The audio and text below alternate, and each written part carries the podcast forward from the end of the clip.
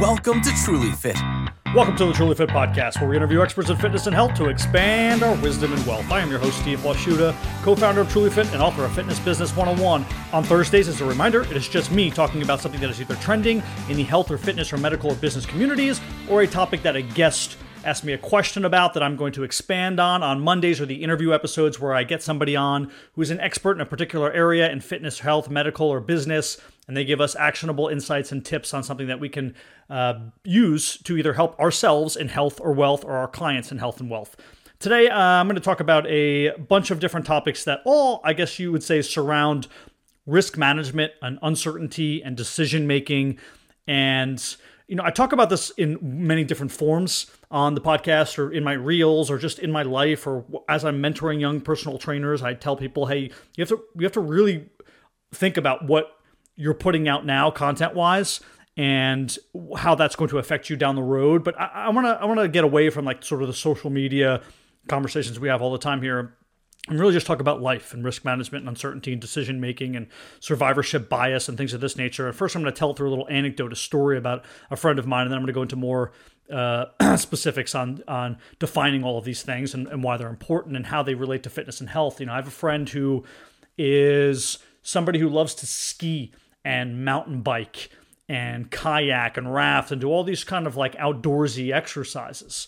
A lot of these are dangerous, especially skiing. It doesn't matter how great you are at skiing. The variables of speed and other people on the slopes and whatever the snow is that day and all the other things that could potentially happen, there's a lot of injuries in skiing, right? So it doesn't matter how good you are. Again, it is a dangerous activity and it's a risky activity. And at some point in your life, if you're someone who just says, I'm just going to continue to ski no matter what because I love it, that's fine. But you're making that decision. That is a risky decision. And this person got hurt. They had a very, very bad injury, a broken back. And their sort of response to this naturally was, I had so many things going right in my life at this time. My businesses was going well. I felt really good physically and all these things. And then, I encountered this hiccup. That is a terrible way to think about this. If you're somebody who gets into an accident because you took a large risk, and then you think of it as a hiccup, you're going to continue to get into accidents because you don't put the onus on yourself for taking these risks. I'm very risk adverse. I actually have never gone skiing and I never will go skiing because to me, the risk reward just isn't worth it. My body and staying injury free is of the utmost importance to me in my career because as a personal trainer, it's important to me that I need to demonstrate movements to my clients and that I can move in all directions and that I don't have a lot of limitations when I'm going through the process. And also, that's what I care about. I care about my health. I feel better when I can move and do these things. So my risk assessment of something like skiing is, are you nuts? Why would you do this? But let's go ahead and say that I'm taking it too far and that it is something you can do. Well, then there would be different kinds of skiing that you can do. Maybe you don't go as fast as you possibly can. Maybe you don't have a camera on you while you're skiing or snowboarding and you're not focused properly. Like there's a lot of different risk assessments that you can do and risk management when you're thinking about this and decision-making, staying healthy long-term. Bill Parcells, who's a famous football coach, used this term, the best ability is availability. And we have to think about that. We have to think about being available. If you're out of the game, you're not breaking any records. You're not doing anything good. You're not helping your team. You're not helping yourself.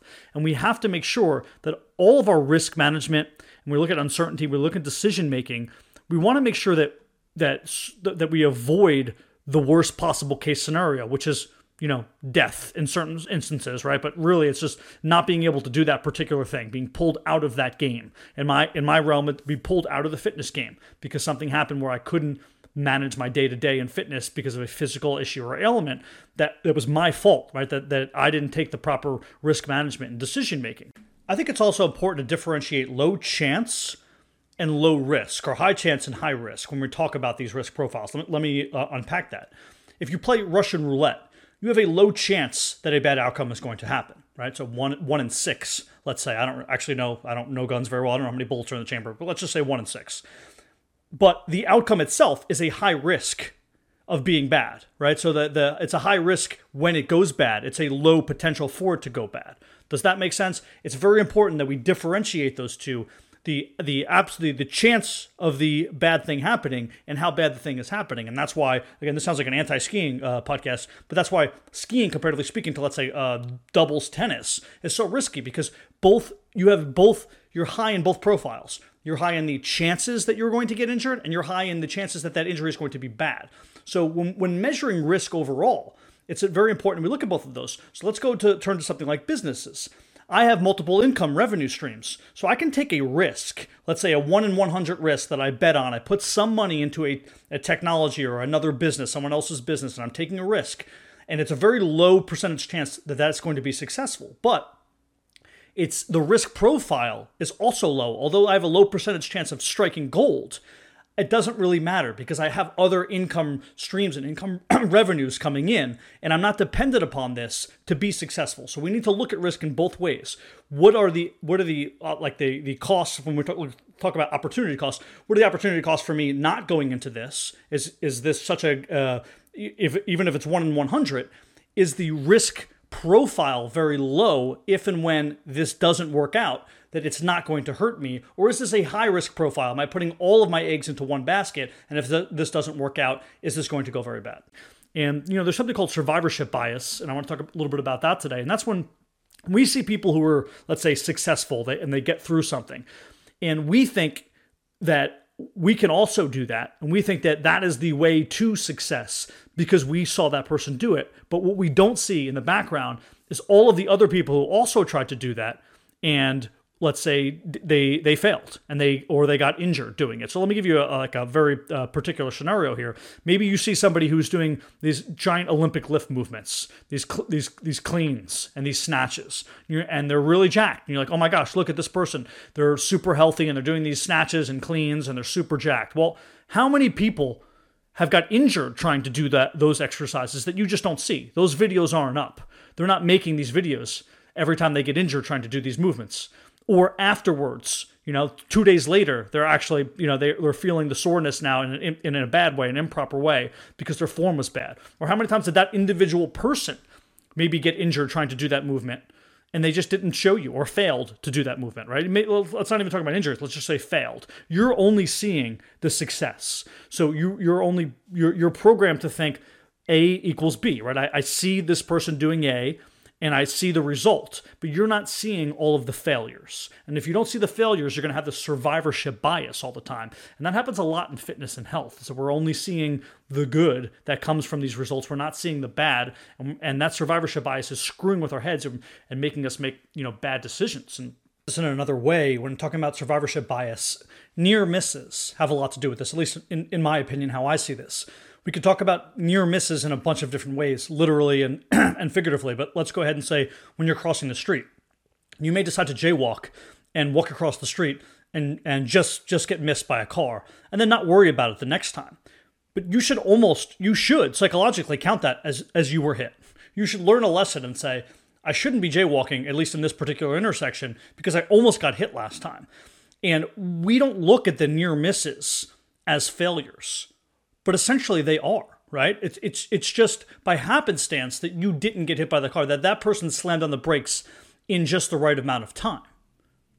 Now, as a child, these near misses are somewhat of a learning tool, and they allow us to not do those things again, especially if the results become bad. But as an adult, for some reason, we're more likely to compartmentalize these things. Let's say you work at a factory, and there is a machine in which everybody uses, and here and there there's something that goes wrong with the machine, and spark flies out and just misses hitting somebody in the eye or something, right? It's like, well, how many near misses do we need to take until that machine is taken apart and fixed? When do we take the incident seriously enough? And I think that, again, the important part here is, like I've talked about earlier, is really measuring the difference between the percentage chance that something can happen and how bad that event will actually be if and when it does happen, and then sort of marrying those two together and seeing, is this decision worthwhile for me? We should be doing this in business, but also in our fitness and health programs and routines. And that's why I take a lot of exercises out that have any sort of, I'm completely risk adverse in exercise. I don't do any Olympic lifts because I don't have to, because I don't find them fun. Some people find them fun. They find them challenging and in just the right way, and they like to lift super heavy weight. I don't. I have other ways in which I can keep on muscle and I can make sure that I'm doing them in a healthy, safe manner. So at some point, you have to assess your risk profile. And as me, I'm being 38, and I have to assess, how do I want to change my lifting regimen and my overall health regimen moving into my later years of my life? Is it worth having those few extra drinks? Is it worth just having a few drinks at home if I'm not with friends? The answer used to be yes. Now it's always no. It's a hard no for me. So you have to really start to drill down on those long term, like we talked about. What is the time horizon and your strategies, and how do your short term decisions affect your long term decisions? Ultimately, you know, that you could extend this onto other areas of life. I told you, I've mentioned many times in this podcast before, I have had clients who are hyper successful in business, right? Millionaires. And they've done everything you could in their possible industry. And they regret a lot of it. They end up being, you know, they retiring in their late 50s, early 60s, and they have a ton of money, but they have, like, you know, spinal fusions, and they have arthritis, and they have, you know, other really bad long-term health issues because they didn't take care of their health. They didn't get to go to their kids' baseball games because they were flying all over the country in board meetings. And, you know, ultimately, these are all decision-making in sort of another form of risk management, which is, you know, you only live one life. You're only going to have, let's say, 10 Christmases with your kids, maybe from the age of 2 to 12, probably less than that, right? Probably like 8, probably from the age of 2 to 10 before they find out, you know, Santa Claus isn't real. I hope there's no young kids listening right now. So, you know, these are the things we have to think about long term when we go through this risk management, when we go through this decision making, and most people don't. And part of it is the strategies for your particular time horizon matter. I'll give a sports analogy, but then I'll give more of like a business analogy. You know, to win one game, your strategy in, let's say, a 7-game basketball series is going to be way different than your strategy to win the whole series. So you might have a player, let's say Anthony Davis of the Lakers. You know, he's 7'2", and when you have guys who are 7'2", they don't move as well and they don't recover as well as a guy who's 6'2". They just don't, right? Anatomically speaking, things are harder on their joints, and you always see these 7-foot guys, 7-foot plus guys in his case, with feet issues and lower body, you know, lower chain issues. So you're going to have to handle the volume of minutes that you play in Anthony Davis across a whole series. So if you played him 40 minutes in game 1 and 40 minutes in game 2, well, yeah, you might have won game 1 and 2, but now what's going to happen for the rest of the series? So we have to think of our life like that, right? So when you're looking at the time horizon and what your ultimate goals are, your strategies have to fall into that goal. Whether you're talking about wealth, which we have before when Pat Darby or one of our other financial professional comes on and explains to us how we need to plan for retirement, or whether you're talking about your fitness and your, you know, when you get to a certain age and things are just too risky. Everybody I know is injured in some way. Everybody.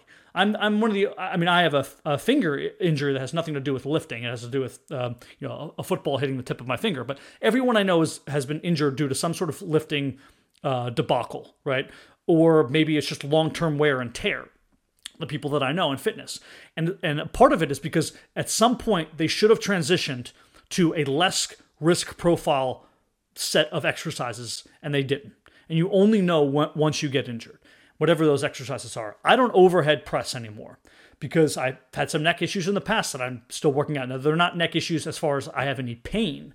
It's just lack of movement sort of in that cervical column area, lack of mobility, where I feel, I don't know, uncomfortable doing overhead shoulder presses. But I have other ways to work my shoulders. I don't back squat. Why? Because just anatomically, I just don't feel good after I back squat. Sometimes I have lower back pain. Sometimes when the right muscles aren't engaged, I don't need to back squat. I can still work all of the proper muscles. First of all, your glutes are designed to function in walking. If you can't fire your glutes when you're walking, then your glutes aren't firing properly anyway. But there's a million different ways I can get my quads and my glutes and all of my different leg muscles firing because I'm a personal trainer and I know how to work the body. I don't have to back squat. I don't barbell bench press. I dumbbell bench press, but I don't barbell bench press, I don't back squat, I don't shoulder press, and I rarely deadlift. And you go, oh my God, you're a fitness professional and you don't do three of the most known moves in fitness? Yeah, because I know other ways that are less risky where I can engage the muscle and not worry about so much wear and tear on my joints and ligaments. Because over time, there's a difference between smashing your joints and building up muscle. And then also there's a difference between, you know, when you're younger, and hormones are flowing and you recover better just because that's our bodies recover better when we're younger, you can do more risk. You can do riskier exercises. So you can push yourself. Hypertrophy is easier in a sense because your body's going to recover, but you can't build muscle the same way, and you can't do the exercises the same way at 38 as you could when you're 18. You just can't. That's not what our bodies are designed for. And you have to come to the realization. And there's so many of these health and fitness professionals who aren't upfront with people about their injuries and how often they're injured. And I think that's a problem too. That would be the first question that I would ask.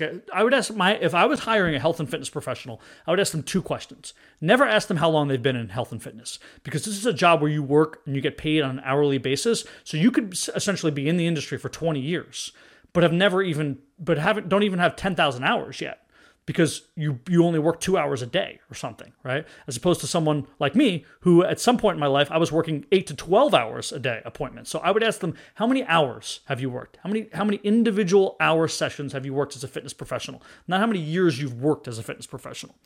Then secondly, I would ask them, what are your current injuries and how are you dealing with them? Because that means a lot, right? Ultimately, you want to know that your personal trainer, your person who's in health and fitness, if your goal is long-term health and wellness, which I assume it is, and not just like to say get up on stage or something, you want to know that they not only know how to avoid injuries, but they know how to deal with injuries when you get them. Because yes, some small injuries are inevitable.